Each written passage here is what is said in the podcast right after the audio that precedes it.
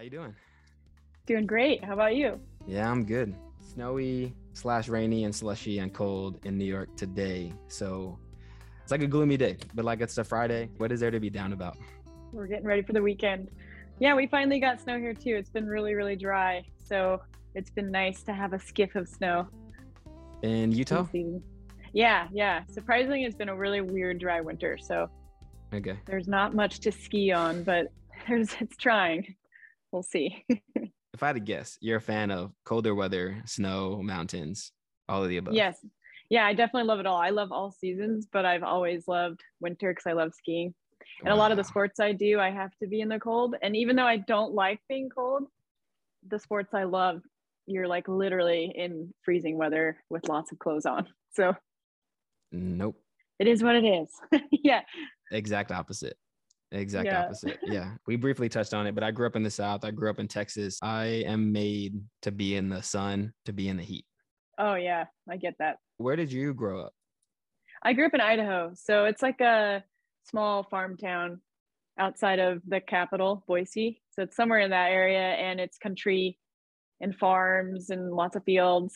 And we're surrounded by mountains and rivers and lakes and all these beautiful things. But yeah, it was a very small town upbringing it's grown up a lot now. Now it's pretty busy and very different, but that was what I knew. Have you seen the show Yellowstone? Oh my gosh. I've only seen the first three episodes, but I don't okay. pay for the Peacock or all the things it's on. And I really want to because I am absolutely obsessed. That show is like my dream life. Hearing your story, I'm like, this is definitely Yellowstone vibes for sure. Ooh, I love that. Growing up on a farm. Yeah, like, well, we didn't have a farm, but everyone around us was a farmer and so my family was like we had an acre, an acre lot and we were surrounded by fields but my family nice. doesn't actually. Now he has a tractor. My dad got re- got a go. tractor when he retired. Everyone does that. Or they get a riding mower. Oh yeah the riding mower. Yeah. that's like luxury. Yeah i mowed lawns growing up so we had to push all our mowers. So have you ever worked on a farm? Oh man i wanted to so bad. That was definitely my dream. I would with my friends. So basically I was pretty clever because I feel like as a kid, I knew I loved horses, farms, ranches, rodeo, all those things. So I just made friends with people that had that because it wasn't too hard because I'm in Idaho. But then I got to go horseback riding. And so I, I did get to live like vicariously with my friends. And on the weekends, I would help them and just, I don't know, follow them around doing their chores with them. So it's nice. not like it was my lifestyle or anything, but mm-hmm. I definitely got to experience it through friends and then sometimes through family. Like we have a lot of uncles and my dad's side they're all very cowboy style so mm. that lifestyle is alive and well but it's not my dad so vicariously through mm. other avenues. Got it. That's so mm-hmm. cool though. I want to ask you a little bit more about that but before we dive into your background i'm gonna knock out this intro. What's up y'all? Welcome to the stay for the stories podcast. I'm your host jacob elijah. Joining me today adventure photographer bound to be somewhere athlete identical triplet puppy mom to Grizz, creator Kylie Fly. What's up? There you go. Good. Nicely done. And before we get into your preference on being behind the camera rather than in front of it, what are some of the fun things you did growing up, specifically in a small town in farm country, if you want to call it? Oh, that? oh yeah. So as a kid, we did a couple things. My uh, my sisters and I always hung out, so we were always outside. So the family, we'd go camping and hiking into the rivers and things like that, into the mountains. But with friends, like on a regular day, we always would go skateboarding. And I was never good at skateboarding, but I really wanted to be good at skateboarding. So we did a lot of that, just rolling around and going to parks and things like that. And we, I rode horses. So I made friends with people who had horses. And so I did a lot of that as a kid. I'd go horseback riding every weekend and we played sports so basketball soccer those types of things. And i've always skied so i would save up all my money and go skiing. And we had to, that was a little harder as a younger kid. I had to take the ski bus but once i got my license that's all i did because i could go whenever i wanted. And then yeah sometimes we just go out and shoot guns. And we would also have like paintball fights with our friends. I mean we got pretty creative because it's like you're you're kind of just in the middle of nowhere so a lot of my friends were in a farm town away from where i lived and so it was even more like remote and so we'd go to hot springs we'd go on drives we'd just like play around in the fields That's so cool. Yeah, it's pretty fun. It sounds and feels like a very outdoorsy Mhm. upbringing. Yeah, Um, yeah. Like you said, Boise was the next biggest city near you. Did you spend a lot of time in the city or not really?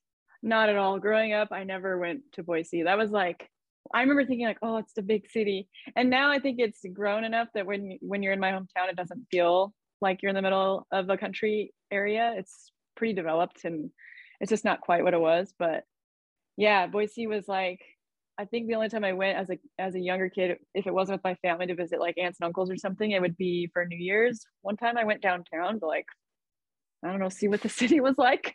Yeah. but I always felt like, wow, look at the big buildings, and it was Oh, just very far away. Immediately they're like, not for me. oh yeah, I definitely prefer it, and and to go skiing, we had to go through the city to go Mm. skiing. So, Okay. Before we get into skiing, because I feel like that's a big part of who you are, let's touch base on some of the other sports you played, like basketball, soccer, skateboarding. How was it growing up being a multi-dimensional athlete? Well, uh, I I my family has a joke that we kind of talk about ourselves like we're we're dabblers. We do a little bit of everything, but we're not like super great at any one thing. And while I will say I can hang as a skier, like I'm pretty proud of how I ski, but like in general, there's a lot of interests. So I I have a hard time kind of focusing on one. And then I go through phases where I get really obsessed with something, and then I just do nothing but that. And I definitely did that with basketball. So I think growing up, I was very obsessed with basketball for a very long time. Like I would practice all the time. I try super hard, and and I played soccer starting in like middle school, and I loved soccer for totally different reasons because soccer was like aggressive, and you could hit people sometimes, and you wouldn't get in trouble.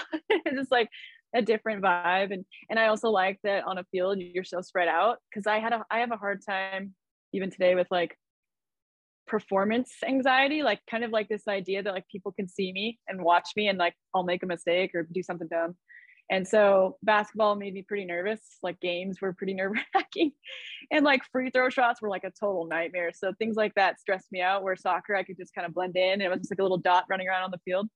And so i liked them for different reasons but those are kind of the main sports that i was that i was into as a kid. I didn't really i tried a few other things but not like i did ballet I was terrible at it. I'm way too like shy. Like I was extremely shy. So it was pretty painful to watch. Oh, yeah, it was tough. How was it with your sisters? I'd imagine playing sports with them on the same team. Was it very competitive growing up Oh, with your yeah. other sisters?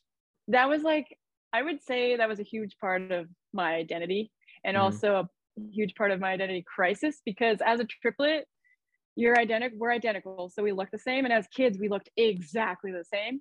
And so people don't really know who you are as an individual. So like Kylie Fly wasn't Kylie, it was just like one of the triplets.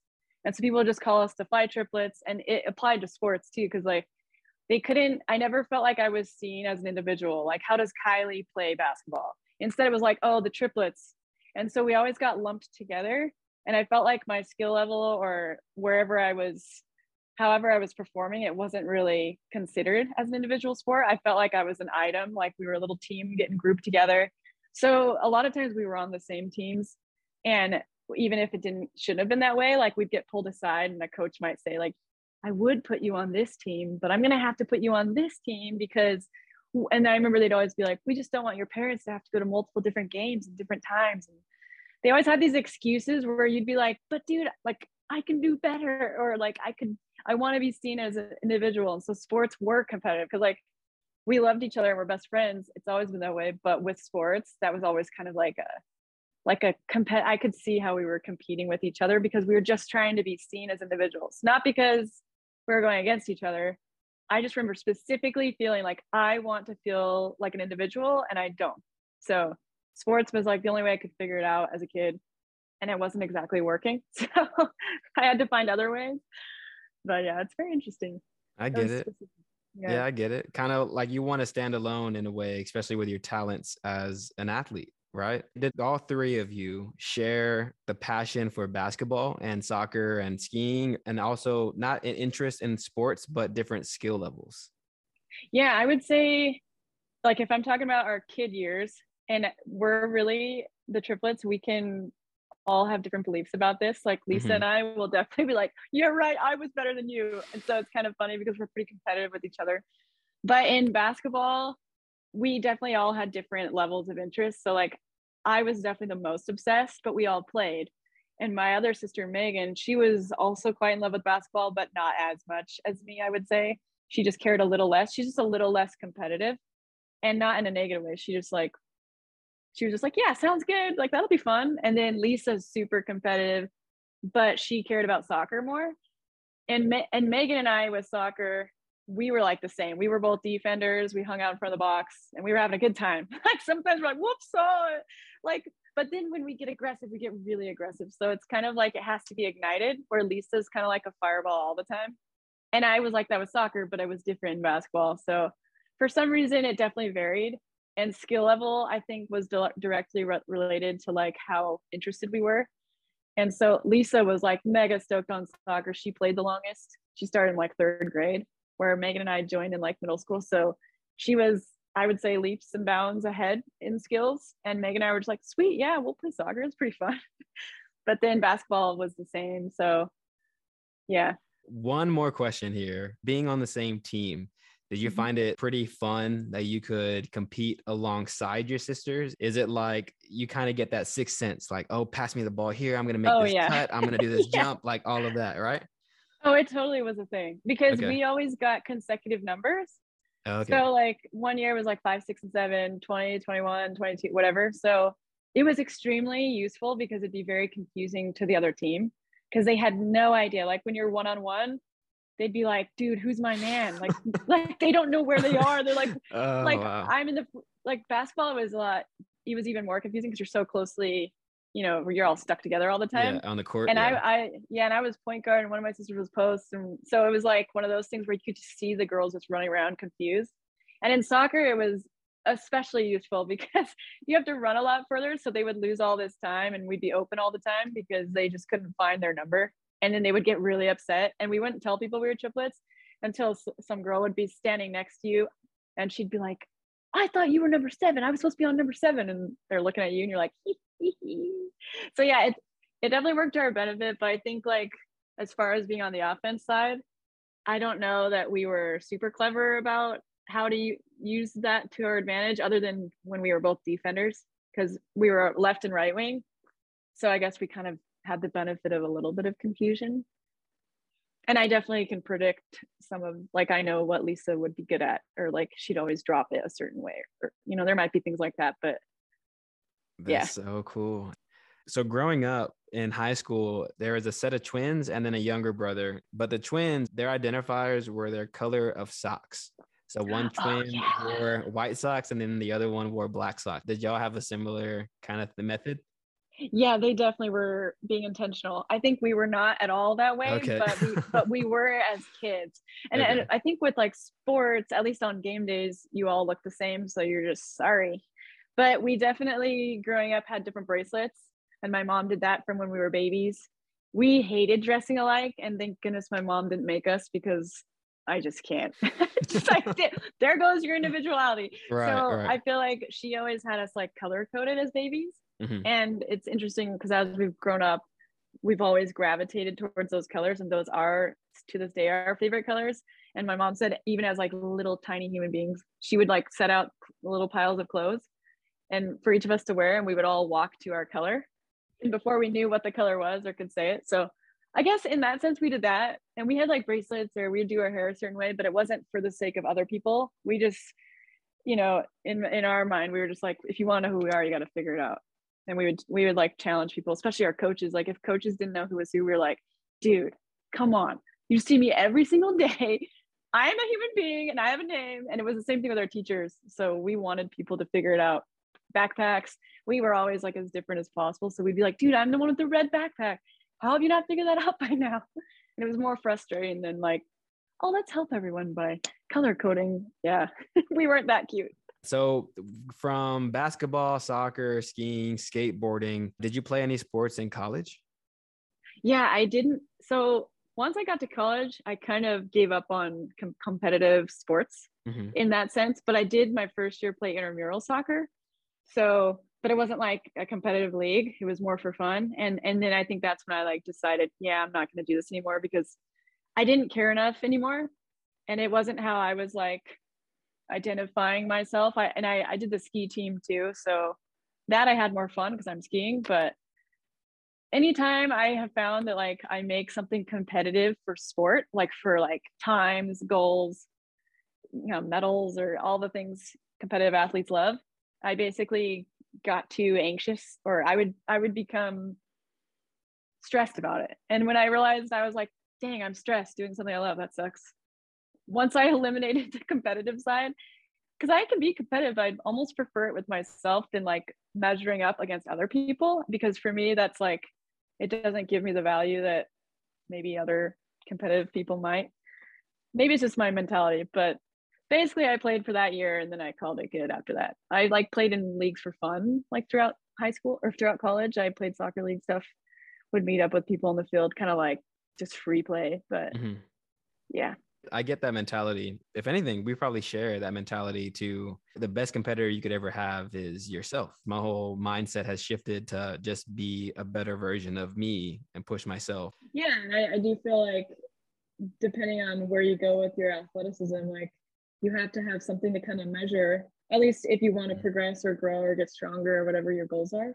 Mm-hmm. And so if that's like, oh, with my backcountry skiing, like I'd like to get faster on the uphill so I can like time my skis and like see how if I've made progress on the same track or whatever, things like that that are like more about your improvement to overall benefit the other people you're around, hopefully. With skiing, walk me through your progression as a skier. Ooh, uh, so I've always loved skiing, and that was my that's how I experienced the outdoors growing up. Like that was my sport outside. Mm. And so I always did that just for fun and loved it. And then in my like mid 20s, I remember I saw some pictures of people in the back country, like in these wild places that I was like, how did they get there? Because I mean, all I knew was resort skiing. And and then I went on this trip to Europe where I skied in the French Alps and I skied the Vallée Blanche, like this glacier. And I remember when I did that, it was the first time I'd experienced backcountry terrain and like wore a harness and like learned about the gear and like did all the avalanche stuff and crevasse. And i was just like wow this world is insane. So i definitely made a huge shift when i took my skis somewhere new to me and then learned about this whole other world about how i could see and explore the mountains. And so i remember that was when i was like i need to figure out how to make this a part of my daily life. So i did all the avalanche education and looked into all that and started learning and building new skills got a bunch of new gear which is like so expensive. So it was kind of like it took time because it's like a process, unless you're like loaded, I guess. But yeah, it was, it was, definitely a slow process. But as I built that up and got this experience and skills, um, I knew I could ski well enough. It was just a matter of like how do you get to those places safely and then like build a team because you can't do that stuff alone or you shouldn't. And so it definitely progressed into now I prefer skiing in the backcountry and ski touring. And I just love to just have a fun time. Skiing has always been my fun place. Like I was just in another course doing some review stuff with Avalanche Rescue, and I was I told the guide there I was like, yeah, I think skiing has just become my happy spot. Like it used to be. There were there have definitely been ebbs and flows where I'm like I'm gonna push myself and like do this thing, but I just like to enjoy the turns and like I'm not super picky and I also don't want to die in an avalanche, so I'm not trying to like do some gnarly couloirs and like some things definitely interest me, but some things I'm like really okay and comfortable saying, yeah, I think I'm good. And like my risk tolerance is, it just changes depending on what my objectives and goals are for the season, but definitely more oriented to that. What is, in your opinion, the most difficult part to skiing? Oh, the difficult part. Is it the athleticism? Is it picking up skiing as a sport? Is it the risk factor? Is it knowing the course? Is it education? What is the most uh, difficult uh, part for you as a skier? I feel like I feel like it's got to be something education related because there's so much eh, specifically to backcountry skiing. So there's so much you need to understand and know about snowpack, which is a lot of science. And I think when I first got into backcountry skiing, I had no idea how much science there is and so learning about snow science was like in my brain i'm a creative type of person like i'm not I know I'm intelligent, but I definitely struggle with math and science. And so those types of things were like kind of like the techie techie things in life, like always make me go, wait, I need to like hear that again.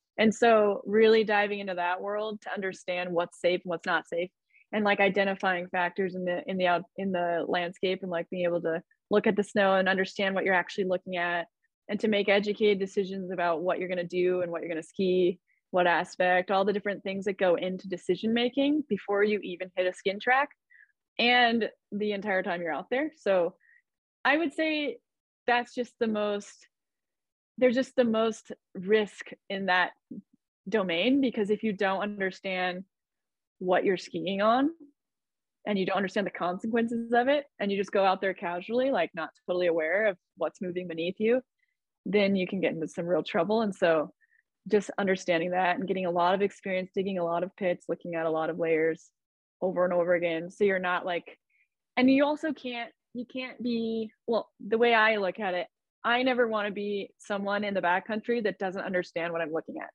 Like I never want someone or us to be digging a pit because you make team decisions. Like it's all about like you and the people you ski in the backcountry with have to be able to save each other's lives because you are the lifeline.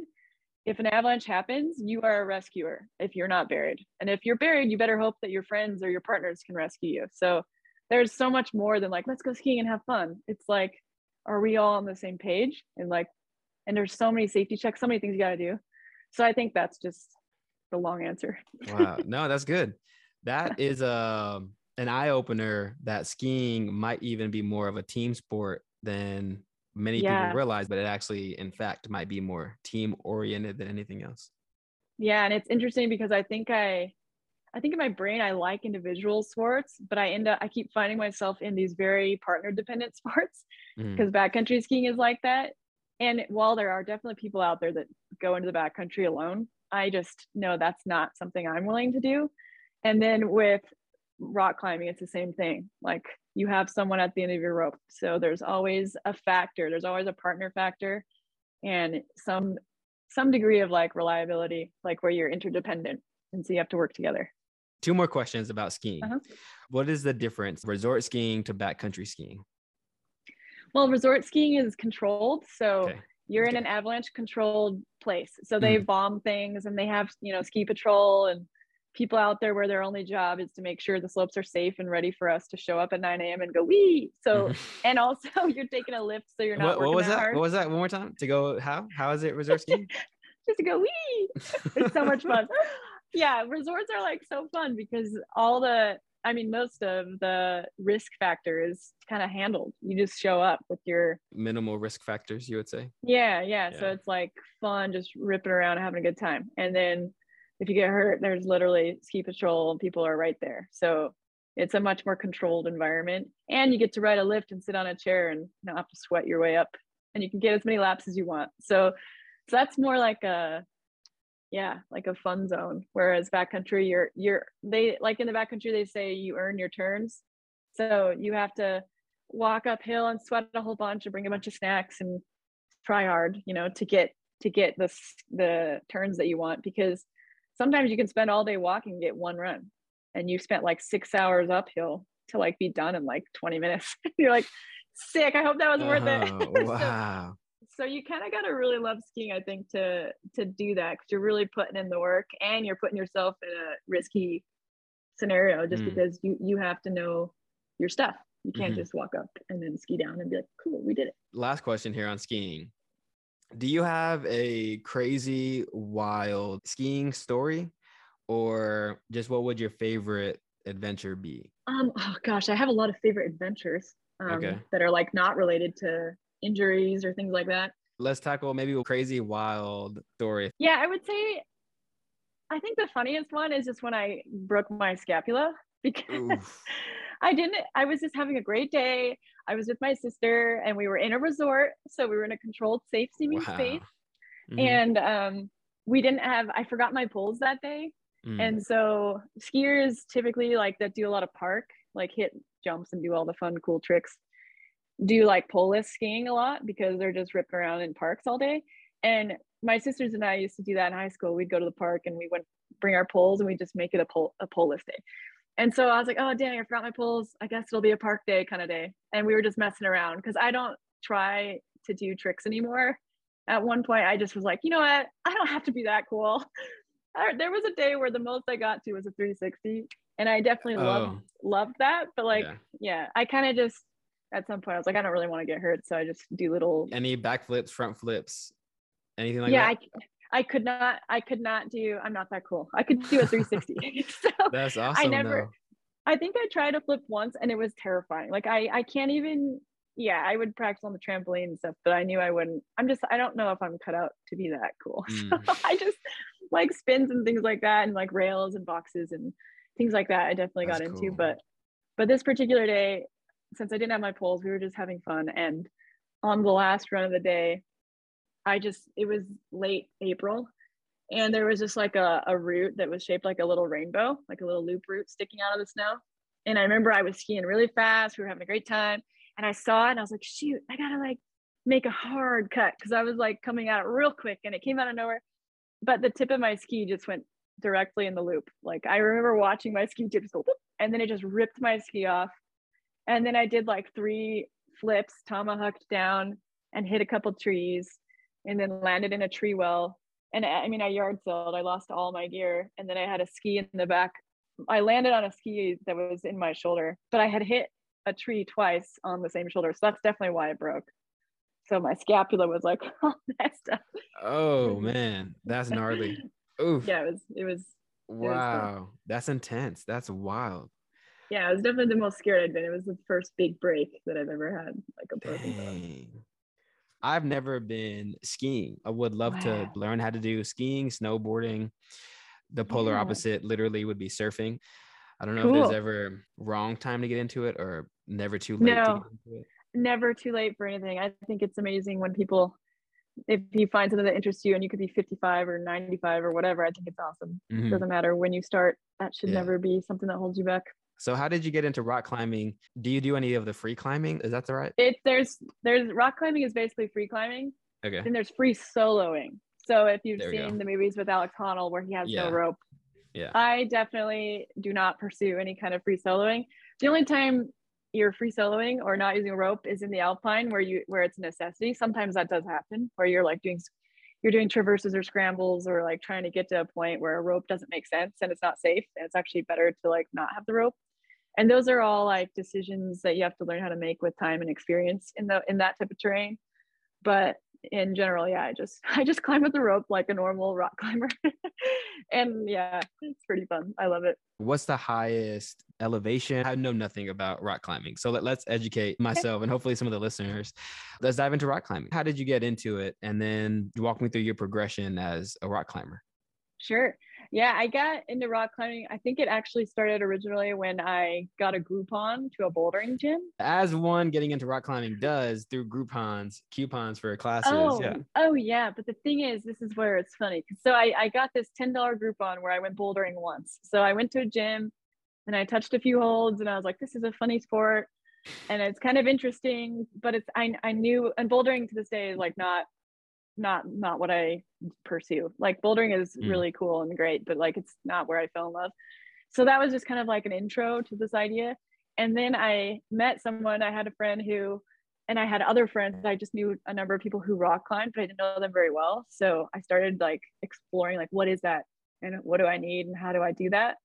So I had a few people in the beginning that kind of mentored me or took me out and went rock climbing with me, but I would say my first, like when I fell in love with climbing, was when I climbed in the Tetons.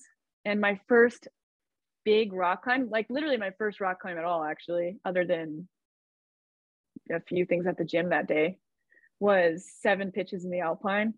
And so I had no idea, which when you learn climbing, like I learned trad climbing, which is traditional climbing. So you're putting your hands in cracks with all this heavy gear. Oh, wow. And for someone who had like little to no concept of what rock climbing was, like learning that as you go is is is a long it's like there's a lot to learn. There's a lot of mm-hmm. systems mm-hmm. and a lot of things of safety and let alone getting dragged up pitches to the top of some peak when you're just like a total noob. So it's miraculous, honestly, that my friend trusted me enough to like make that happen. I definitely don't recommend that as as you get into climbing and want to learn, uh, there's a lot of really safe, smart ways to do it. I wouldn't necessarily say I did it the right way. I don't. I just think that's the way I. That's how it happened, and and I learned a lot of things. And I remember after that, I definitely knew what my limits at the time were, and I understood like my fears, and I learned like what I was interested in. So I just made sure to kind of like go that direction. So everything I pursued in the beginning was high alpine climbing. So I did all trad, multi pitch, which is just like you climb from a from the bottom to an anchor and then you climb from that anchor to the next anchor to the next anchor until you get to the summit of a peak. And so that was kind of how i started. And then rock climbing opened up the world of mountaineering which is what ski mountaineering and backcountry skiing i was already kind of exploring that. But then i did a big expedition to aconcagua which is one of the seven summits in argentina. And it's at yeah 22,800 some odd feet. And so that was like my biggest my first huge like big mountain climbing which is totally different than rock climbing because you're on your feet carrying a backpack and it's just like long slow high altitude climbing. So it's there's a lot of other factors that go into that that are they're kind of two different worlds like rock climbing and mountaineering but you also kind of need all the skills of rope systems and all those types of things to be able to do these things efficiently or safely. Mm. But wow, that's so cool. Have you done the overnight camping, set up the tent on the side of a cliff thing? Oh yeah. Yeah, portaledge wow. on a big wall. yeah. No way. yeah, that's just like that's like big wall climbing. So yeah, I actually bought a portaledge with my partner last year. So we've been doing that a couple times. Nice. Walk me through that process. Like I want to know how do you set up your tent or like, I don't know. I mean, maybe we don't yeah, dive, dive a, into it now. That's so wild. Oh, it's definitely like a whole other thing. So I feel like um, usually there's a partner that has more experience and maybe more skills. So you can like learn and practice with them if they're like kind enough to be like, hey, this is how you do it, or or you just figure it out on your own. So what I've done is I built like a a little anchor station in my backyard that is on the back of my shed. So an anchor station is just like the the two bolts of the chains, and so I could practice creating systems and like practice hanging my ledge, and like which is your tent, your little tent that hangs off the side of the wall. And so you have to have all the gear, and then once you have the gear, you have to practice a whole bunch because the last thing you want is to be like 2000 feet off the ground and be like i don't know what this does. So so a lot of systems practice like i have a i also set up a system in my garage so i can practice hauling and like doing like ascending. They call it jugging. So i also do that for my work jugging the the sending a rope thing to shoot photography on ropes. And so it's not an unfamiliar system. It's it's just a form of aid climbing. So i feel like it's a progressive thing. Like as a new climber I don't think that's a great idea unless you're fully like following and just like backseat kind of learning and being there as a supportive role and like, hey, tell me what I need to do, but also I don't know what I'm doing, kind of thing. I think it would, I think it's much better when you're experienced, you've been climbing a while and you kind of understand, well, you do understand what you're doing and and how to do things safely because there's a lot of things that go into rock climbing, let alone setting up home on the side of a wall it's basically like I think the best description is like it's vertical backpacking. So everything you would do on the horizontal end, but it's going up. wow, that's so wild.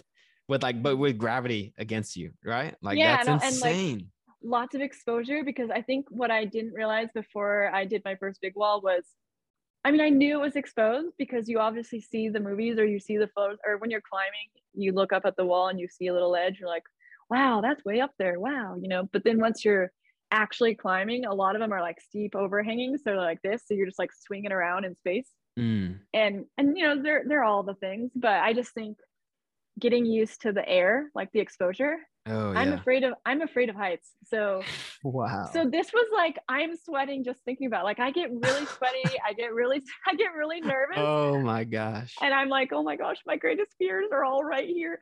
But it's kind of like a part of the fun mm-hmm. at the same time because you push That's, yourself so fun. That is so cool. Uh, do you ever look at a rock and think, I want to climb that? Is that kind of a thing that happens or no? Not really. Oh yeah, I think that definitely happens. Like oh, there's there's a lot of climbing that's already established. So mm-hmm. and like there's guidebooks for that, you know. So you just like look at them and look at the book and like try to find what you're looking at in the book or the app or whatever. And sometimes there's places like I find like in a lot of international destinations, like where you'll see a wall and you'll just like, I wonder if people climb that because I'm in this place in Peru and I don't know anything about this area and I don't know who climbs or if people climb that or whatever.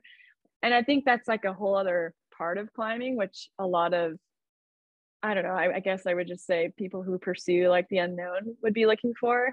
And like especially people that want to do first ascents and be known for that or like are interested in putting up obscure routes and they're like i don't know if that will go but i i can find a way up like that type of mentality i don't particularly do that. I'm not trying to put up fas i just want to become a better climber and not have to like quest into like some zone where i might get stuck and be like oh. And so that might be a personality um, kind of driven thing but yeah sure i definitely see things i'm like wow that's really sweet you know? Maybe maybe if we can climb it.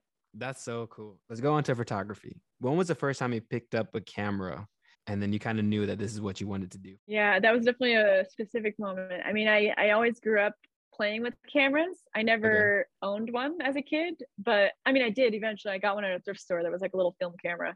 Nice. And so I shot on that and I loved it. Like I had a Polaroid too. I guess I had a few dinky cameras that I played with.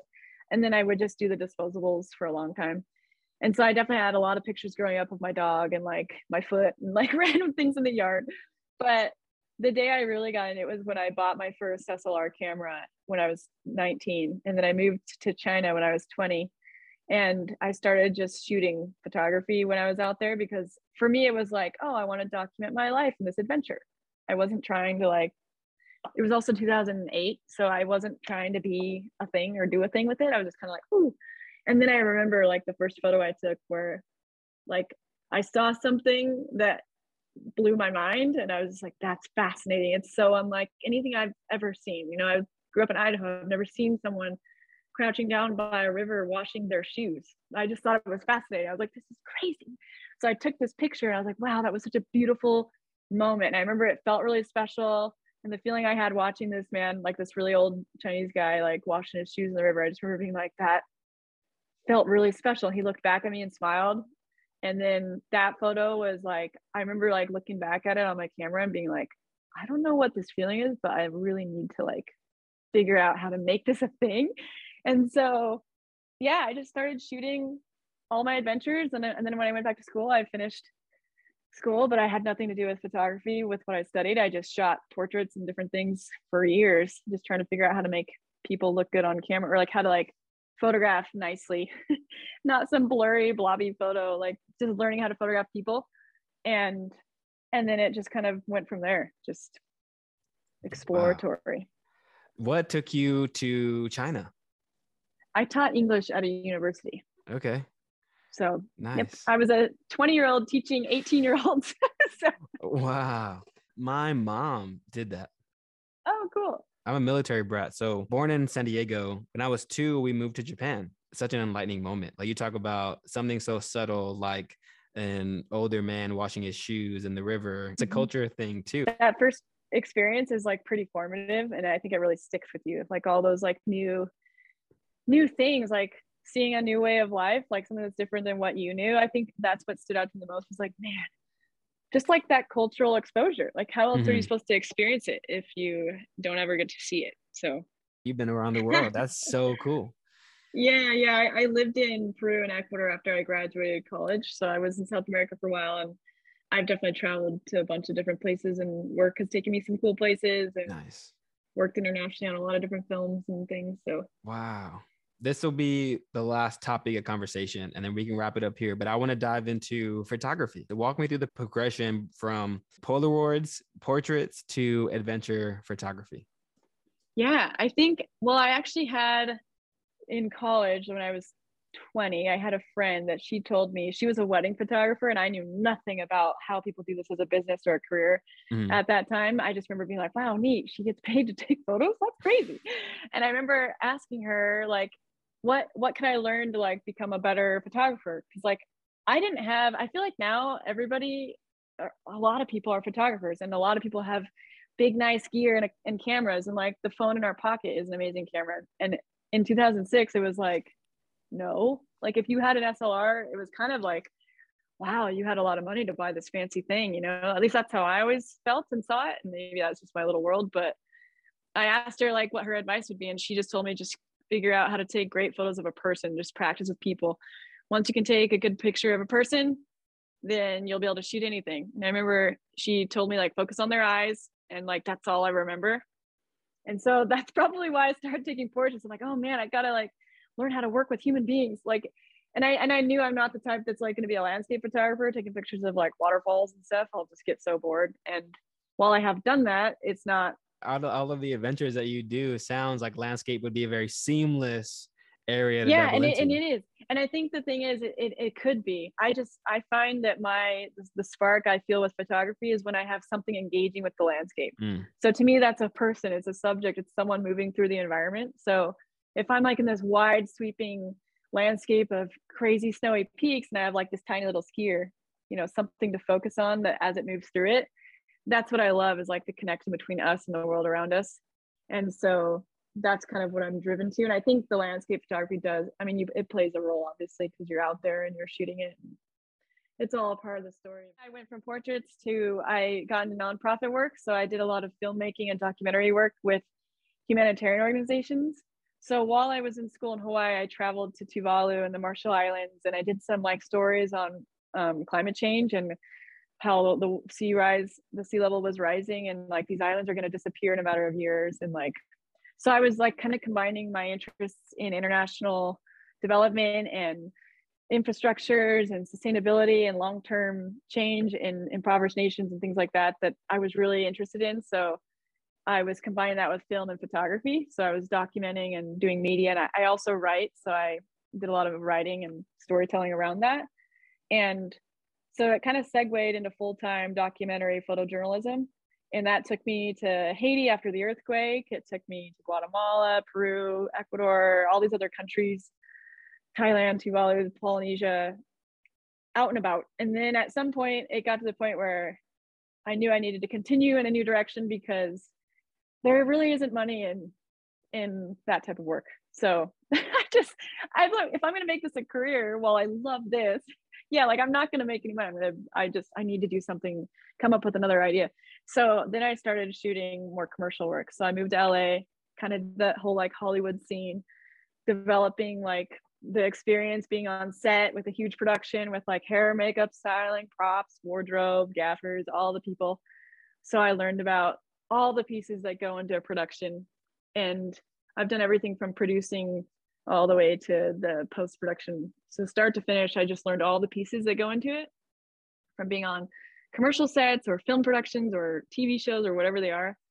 And then just decided kind of where I feel I land. So, I've kind of landed where I am now, going through the commercial agency models type of world, working with that type of outlet. To now, I've just crafted it into like outdoor adventure and I, I shoot a lot of other things. Like there's plenty of content that and work that I do that isn't always publicized. So like I've I've shot a lot of tech events like Hewlett Packard, people making 3D printers and things. And then so it's everything. It's not just one. I just focus on certain things at different times in my career. But yeah, it kind of evolves into I always say it's like the things I do become the things I work, the the the work I make. So if I'm climbing, it's naturally gonna progress into like I'm shooting climbing. So mm. That's kind of an example. That's so relatable. It started out street photography in New York that got into portraits, working with models, some influencers, and then um, into sports photography now. But all that's the things awesome. like what I've been interested in at the time, you know what I'm diving yeah, into. Yeah, yeah, yeah. Yep. I think the things we see kind of become the things eh, like we manifest what we want in life. Like I always tell people, mm-hmm. like you want to shoot climbing, become a climber or like learn how to do the thing. Because especially with sports, if you want to be able to capture that in its optimal, you know, in the best way, you have to understand like what goes into it. Like I shot events for a while and I shot a lot of yoga festivals and I didn't know much about yoga. I, I don't really do yoga. So I had to learn about yoga. I had to understand like what photographs well and what poses are actually correct because nothing to a yogi is more offensive than like publishing a photo where their form is completely off. I mean, it's like the same thing. Like if you see a photo of like something in completely inaccurate, and because you know the sport so well, and like that would be a disaster. So learning the ins and outs of of the subject that you're shooting, and it, and if you happen to be doing that too, like that's kind of a great way to do it. Tell me if you agree with this mindset. When I'm behind the lens, I think of who I'm photographing, would I like this photo? Or would I want to be captured in this way? Yes, yes, I hear you. Yeah, correct. I agree. because yeah, there are some shots that you know are totally sick. Or like sometimes, you know, when you're doing a thing and you're like, man, this feels really cool. Like it might look really cool. And and also when you know the sport, you know what's a super athletic pose or you know what's a good body position or what looks what just looks well looks good and as a photographer like your job is to like translate you know convert that show that and kind of exploit it in a way because and sometimes like i'll have people do a thing like some kind of movement or pose or something and they'll be like this is so weird and uncomfortable and awkward but i'm like trust me like it photographs amazing. Yeah. and then I, I, mean i just did this on a shoot last week and she was like this is weird and i'm like you just wait and then i showed her the edit and she's like holy shit that's awesome. And so and that's not always the case with certain sports but sometimes you can have like that creative flexibility but i do think it makes a difference out of curiosity when you were doing portraits did you have a secret into shooting like making the subject mm. feel more comfortable or comfortable yeah. with the shoot and themselves definitely i think in general with anything the more confidence you have the better things are going to go because you go in feeling confident and secure as an individual and as an artist and the person behind the camera like this is your responsibility to bring this vision to life and you believe in yourself and you know you're capable that just gets stronger and stronger and better and better over over time. So like years and years later you're just going to be like way more confident. Like that's normal but i have found that like for my photography even in the early days when maybe i didn't have the experience or the skills or sometimes something would happen that i was like dang i don't know how to shoot that or i don't want i don't know how to change the settings to make it look the way i want and that's all part of learning and experience. But even in those moments i think what can carry you through is like your personality. I think so much of my work is my ability to connect with people. Mm. and i am a really personable person. I love to i'm i'm bubbly and like when i'm on set with people I, i'm i'm basically my personality just like cracked open. So i'm like excited i'm giddy i'm high energy i'm like smiling all the time. I make stupid jokes so i make people laugh. And even if they're bad they laugh because they feel bad for my bad joke. But whatever it is I, I just think the personality makes a big difference because i know that when i'm on the other side of the lens even as a photographer who knows the ins and outs of both sides i am very uncomfortable and so i just kind of go in with the assumption like what can we do to make people comfortable and like the number one thing is like warm up first like we can't just like meet someone and throw a camera in their face and expect mm. it to go like super great I, I like to have conversations like get to know them a little bit, like ease them up, like give people snacks, make sure people are fed and not hungry because the hungrier the, gr- the grumpier we get, all those things. So people got to be like fully functioning, especially with sports when you're like running around all day. Like you need to make sure that they're like the happiest they could be. So like if they don't want to carry something, you carry it or have someone else carry it. Like just make sure everyone's super happy. And so it's kind of a lot of jobs as a photographer because if you want the best the best photos, people got to be comfortable. They got to feel themselves. They got to be fully functioning. So their energy levels, they got to have their food and water, and they got to have breaks if they need it. And if they're not comfortable, we got to figure out why. And if they need a, if they need something, you're you're kind of tuning into their emotional needs and their physical needs. So you're kind of addressing all that, and then you're also making something beautiful out of it. And so it's a lot of work. It's like a lot of, and I think I have the personality for it. I'm like uncomfortable in those spaces and I and I want to connect with people in that way. So I I, I think it would be pretty difficult if you weren't. Um, but I'm sure there's some secret to people that don't really want to connect, but they can make it work. But that's what works for me. There is an interesting aspect to awareness as a photographer. Yes you touch base on a whole bunch of different things that go on really behind the scenes and behind the lens and the person taking mm-hmm. the photograph really like they have to be aware of all of these things happening feelings emotions it's just as much physical oh, yeah. as it is emotional and spiritual and then having the awareness and hopefully skill set to then capture and create a moment yeah because you might have moments where like i've had women on set be like dude i'm breaking out right now i'm pmsing I'm like kind of emotional or like whatever, or like maybe they're going through a hard thing and like they just went through a breakup or there's a divorce or something messy going on in their life.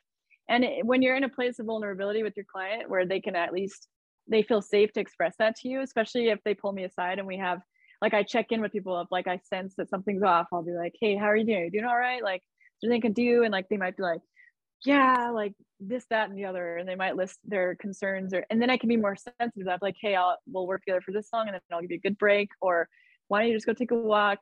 And so you kind of, the awareness is very real because if I sense that something's off, or if someone has the honestly like the bravery to confront about that and like say something, because sometimes people are like, I'm on a job, I got to put on my A face and like, okay, here we go and pull it all together. You know, it's it's not always easy, especially when you're in extreme environments doing like extreme sports where it's like, dude, I'm scared shitless on this wall. I don't want to do this climb, but I'm here for a job and I'm I'm the talent. Like I'm the climber for this photo and I got to make it happen.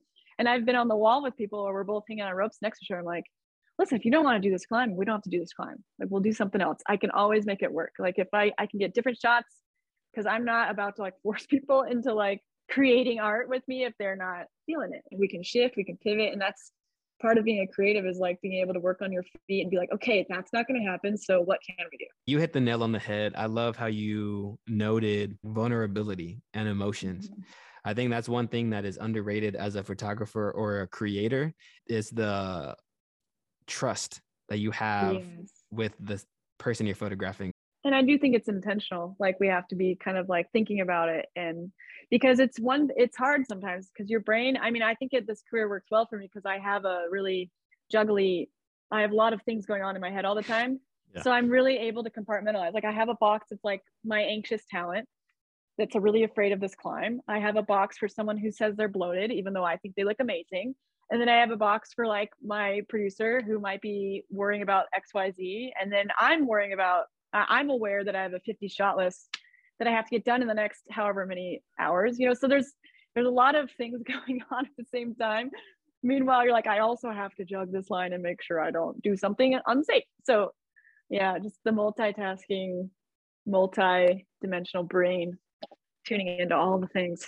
It's a lot. Do you have a favorite project that you've worked mm. on throughout your career?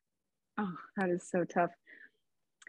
I would say, I think in the current time, like where I am at present, I'll just kind of speak to that because it's kind mm-hmm. of happening and I'm really passionate about about this is like representation in the outdoors and that goes for color gender all the things and so I have always like cared a lot about that and I think more specifically as a woman like I've seen the lack of women doing certain things and pursuing certain things especially in the outdoor adventure extreme sport space because in a lot of ways there just hasn't felt like a safe place for us and like and that and that applies to all the things right like i think mm-hmm. we're exploring a lot of that with like all the initiatives that are happening nowadays which is awesome so I mean, in my tiny corner of the world and like with my impact or what I'm able to do with my work is like, I just love nothing more than like highlighting women doing their sports.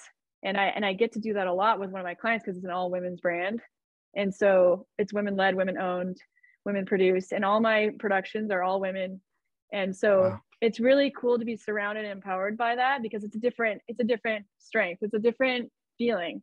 Like when you're on a set with all women, and you're rock climbing and you're backcountry skiing, I, I, mean, I can't even tell you how many crazy comments we've gotten from men or people out in the outdoors when, when we're doing this. Like I've had times where it's like seven or eight women and we're all rock climbing, putting up ropes or whatever, doing things. And people have walked by and been like, where are all the guys? Or like, wow. and, I, and, I, and I don't know that they mean to be whatever they're saying.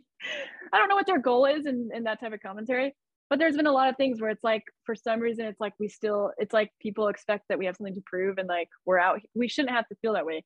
We have a place here. Everyone has a place here. I don't care what you are. I just think it's crazy that there's some degree of like you have to earn that trust when it when the outdoors should not be that. You should just be able to step outside and like find yourself and see yourself. And so giving visibility to a lot of that is really important to me.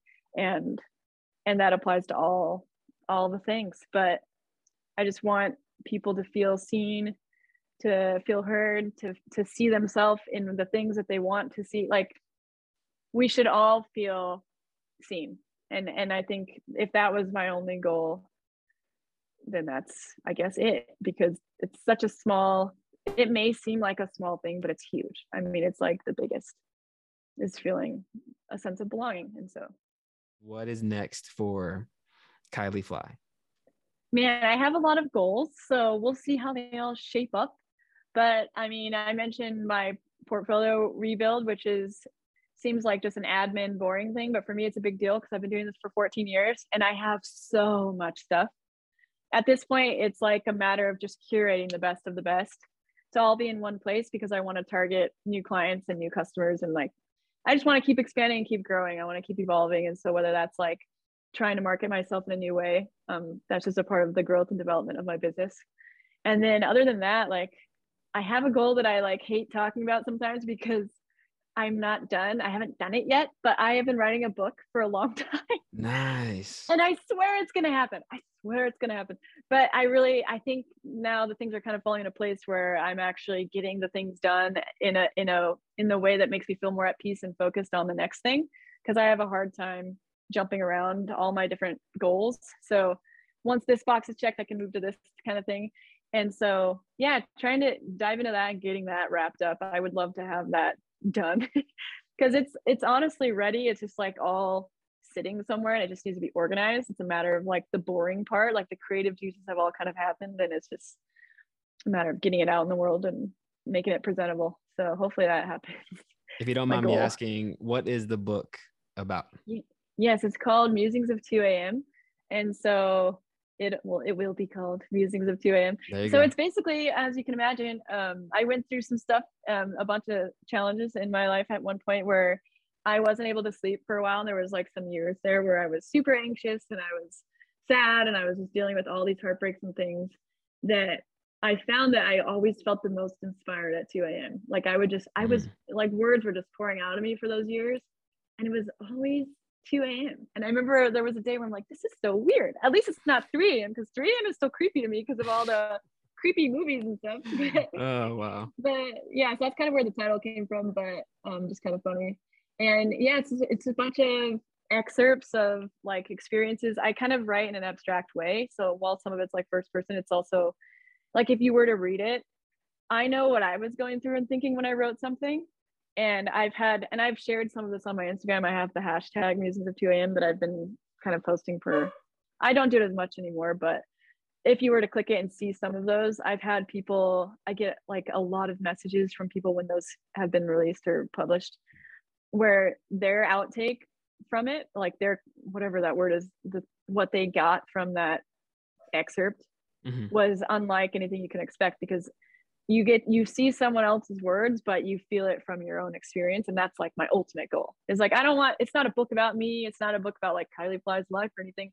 It's like just my reflections my musings my thoughts and feelings which are personal but in the sense that it's abstract enough that it's not like one time i broke my leg and now and like people who haven't broken their leg can't relate it's, it's more yeah. vague than that, you know? Yeah, so yeah. so they can like relate. I think you get what I'm saying, but mm-hmm. that's basically what it is.